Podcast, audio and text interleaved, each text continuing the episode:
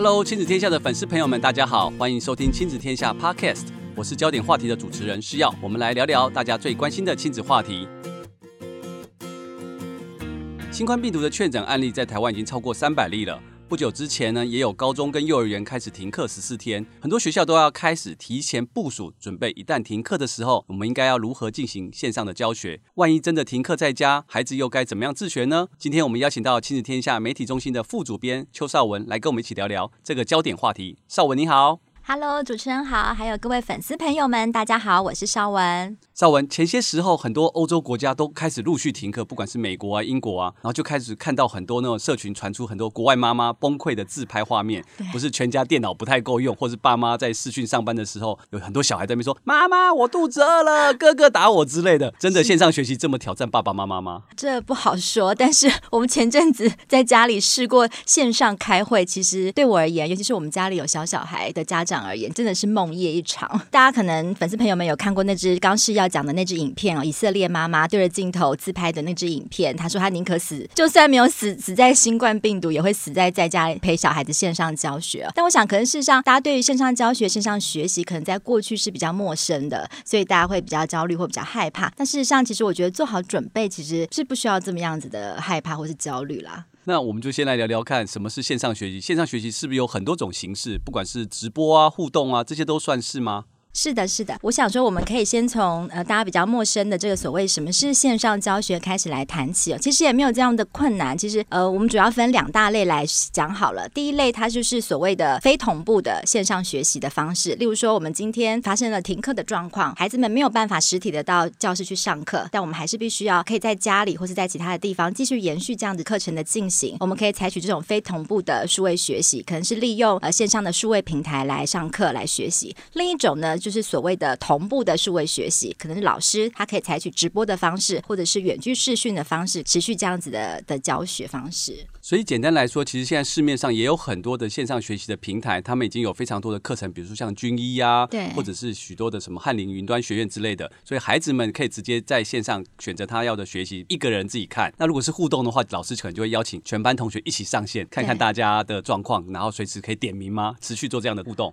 对，其实像六刚讲的那种同步的数位学习，可以透过直播，像现在有很多的这种平台，像 Zoom 啊、Google Meet，或者像其实台北市有酷课语也有这样子平台或是系统。那像例如无界塾，他们是采一对多双向的视讯教学平台，其实整个的课堂都可以搬到线上来进行。那同时除了呃老师可以线上的教孩子上课，包括点名啊教学，其实评量也是可以的。那同时也可以搭配所谓刚讲的线上的学习平台。所以线上学习平台。基本上就是把线下搬到线上，不仅是老师可以授课，学生可以回应，同时间我们也可以透过测验啊，或者一些互动的方式来进行。那接下来我就想要问绍文，大家之前也都没有用过这样的一个平台，像我们公司也是最近才开始做线上会议啊、远端工作啊，才发现啊，原来有很多的功能要摸索机制。究竟我们要开始做线上学习之前，爸爸妈妈要做好哪些准备或哪些盘点的装备呢？是，我想家长们也不用太紧张哦。事实上，很多老师也是现在才开始 在学习当中，一起当学其实这是这样子的学习方式，在过去对我们来讲，其实真的是蛮新的，而且过去在老师端也是比较多资讯可能比较好，或数位能力比较好的老师。有在采用资讯融入教学的老师，他可能会比较比较熟悉这套的用法。对于多数一般的老师而言，其实也是陌生的。但我觉得刚好利用这样子的一个机会，化危机为转机哦，大家可以好好的来学习一下新的数位学习的方式，来帮助孩子在家里自主学习。那刚刚主持人有问到，那要做哪些准备呢？我觉得不管是老师、家长也是一样。我觉得最简单的、最基本的几件事情，大家可能要先确认。第一个就是家里的载具够不够，因为呃，就像刚刚主持人有讲到，其实很多家长开始焦虑。了，就是如果今天家里有好多个小孩，如果你是那个以色列妈妈，你是不是要准备四个载具？或者是你自己如果停班在家里上班，你自己要不要？还有你的另一半要不要？就是家里可能要先算好，如果真的有这样的情况发生的时候，家里的载具分配上面是不是足够的？那再来，可能家里的频宽，可能大家会觉得，哎，现在是什么时代？会不会家里的网络是是大家家家都有？其实够不够快，能不能看影片？其实这部分都要呃事先的做好测试啊，去了解一下。呃，如果真的发生了这样的状况的时候，在家里几个人同时上网，这样子频宽够不够？然后载具够不够用？再来的话，就是可能要先了解一下学校是使用什么样子的数位平台的工具在学习。你必须要有这个账号的注册啊，你可能要先去上网，先去了解一下呃学校老师不同的课堂老师都是用什么样子的平台在学习，就是要自己先测试一遍啦。像我们开会也是。先测，不然发现哎，怎么连不上，或者是家里用四 G 网络根本也会有问题。对，包括说你听不听得到老师的声音，或是你要跟老师互动，老师点名点到你了，你还用老师听不听得到呢？不要在那边听不到，其实这样就很尴尬。就是一些基础的设备，然后包括跟老师保持好互动。比如说到真的停课那天的时候，老师要在哪里公布我们的课表呢？包括老师怎么安排，不见得是每一堂课老师都是呃准时的八点就开始上课，然后跟在课堂在跟学校的作息一模一样。其实老师会根据在线上教学上面会做一些调整，这部分都是可以先跟老师做好一些情绪的沟通。所以归纳少文的第一个就是你要先盘盘点家里，不管是电脑、笔电，或者是 Pad，或者是手，最差的时候还有手机可以连上网看老师讲话，这几天是够不够？然后网络这么多人同时用视讯的时候会不会有问题？那第三个就是说，哎，学校怎么样跟老师一个群组，老师可以通知说我们要上课了，大家赶快连上线，这些都是一个很重要的一个盘点的方式。那接下来一个问题就是说，以前孩子爸妈很担心小朋友上网，表面上是说啊，我要上军医或者我要做一些其他的事，但事实上可能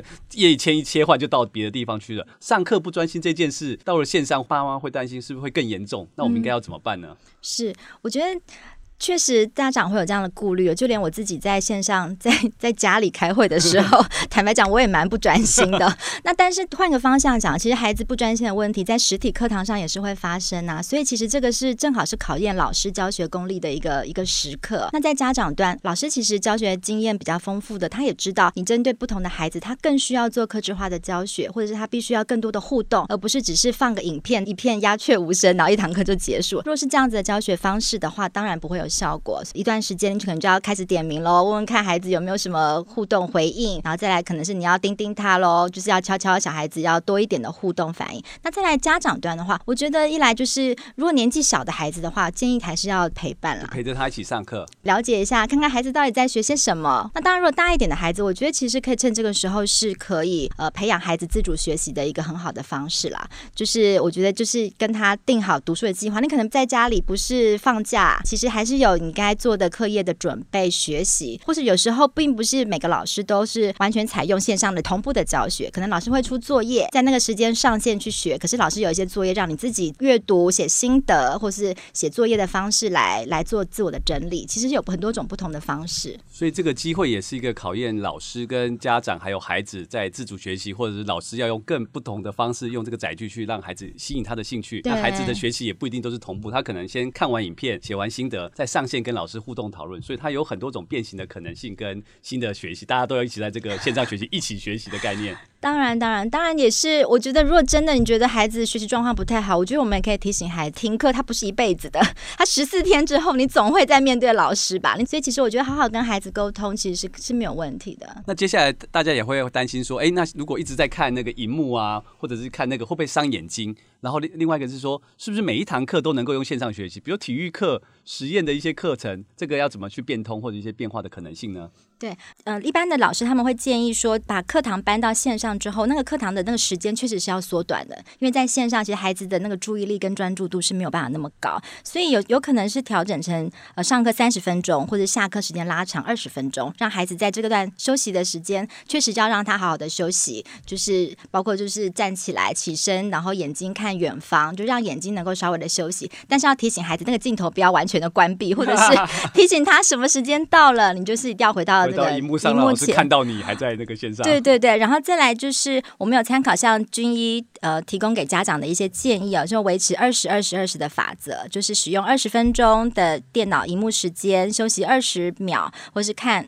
二十分钟，然后或者是看远二十尺远，对，然后或者是让运动一下眼睛，就是让这样子的方式让呃我们可以维持我们的学习，也可以保护我们的视力。那接下来，因为台湾还没开始，但是其实在各个国家已经早就已经全面的停课了。很多的那个出版商或媒体或内容商或教育的单位也提供了非常多的一些资讯或者是一些免费的资源给大家。是不是可以介绍一些有趣的资源给大家？那例如说像呃 Super Simple，就是包括说它可以提供一些音乐啊儿歌唱唱跳跳的，还包括一些着色本。哦，对对，其实你可以下载呃列印出来，让孩子打发时间也好，让他就是培养艺术也好。那再来刚哎。刚刚我忘了回答主持人一个问题，就例如说很多实体的课，体育课或者是什么美术课，你可能没有办法上了。那其实现在有很多的网络资源是跟这种艺术有关的，例如说像 Google Art，像例如说法国奥赛美术馆，你可能过去也没机会去，现在疫情期间你也可能没时间，没办法出国，但是你可以透过整个的呃线上看到整个三 D 那环绕环绕三百六十度的环绕，就好像你在里面看线上看博物馆了。对对对，你不用出国，就是可以线上的看展哦。这个其实有很很丰富的资源，还包括说我。我有看到一个温哥温哥华水族馆，它可以。水族馆也可以线上看，还有线上动物秀，有很多疗愈的动物。如果你真的觉得疫情让你们很焦虑，或者是你不知道要跟孩子干嘛，其实你可以看看水母在那里，我的企鹅，水母在那里动，就是其实蛮疗愈。还有企鹅在那边走，就是目前的这些线上资源蛮多都是国外的啦，比如说 Amazon，就是它有一些听书讲故事的一些资源。而且他们，我我上去看，它也分年段，有学龄前、小学、国中，还有一些文学的作品。那如果你孩子像你说的比较小的，你就听他有唱 A B C 或一二三四的英文的数学。它就是一个歌谣，所以你可以播着，让孩子也一起听，耳濡目染，就当做是一个童谣来听听看。对，但这些都是国外的部分，国内的部分有没有什么值得大家推荐的呢？国内的话，我最推荐当然是我们亲子天下的，我们自己家的，对对，故事有声书啊，这尤其是适合小小孩，对，学龄前的孩子听故事，三到八岁的都很适合。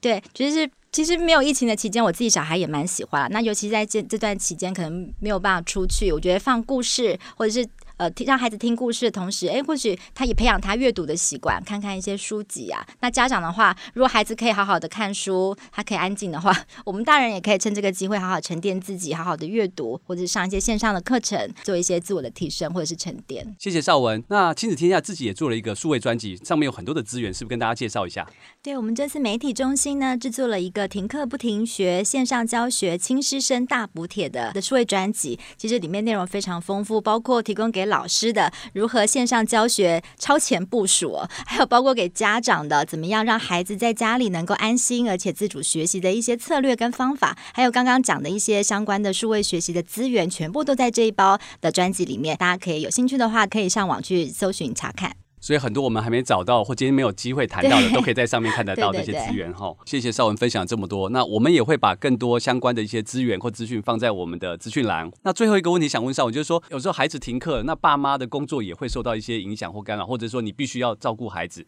那目前爸妈如果当孩子有停课的时候，我们会有哪些假或者什么要注意的事项，可以跟大家讲一下吗？好啊，就是你们家小孩的学校有发生有确诊的案例，或者是呃出现停课的情形，其实现在政府规定是可以请防疫隔离假的。这种情况就是可能不见不见得是你孩子确诊，可能是你的孩子跟这个确诊的患者、这个确诊的同学有密切的接触过，所以你可能就会收到了一个居家的隔离的通知单。如果有接到这个通知单的话，其实家长如果要为了照顾这个小孩有这样子的需求必要的话，是可以依法呃申请防疫隔离假的，但如果说你情形不是这样子，是类似你的孩子并没有跟这个确诊的患者密切的接触，可能只是同校，但非常不认识，非常距离非常遥远，但是你也因此呃受到波及而停课，这时候是可以请防所谓的防疫照顾假的。爸妈应该可以用这两个方式来让自己的工作也可以顺利，同时能够在家照顾孩子，然后利用刚刚我们前面讲了这么多的资讯来学习这个事情。对，但希望嗯都不要用到是最好的，就是有备无患的概念。对对对。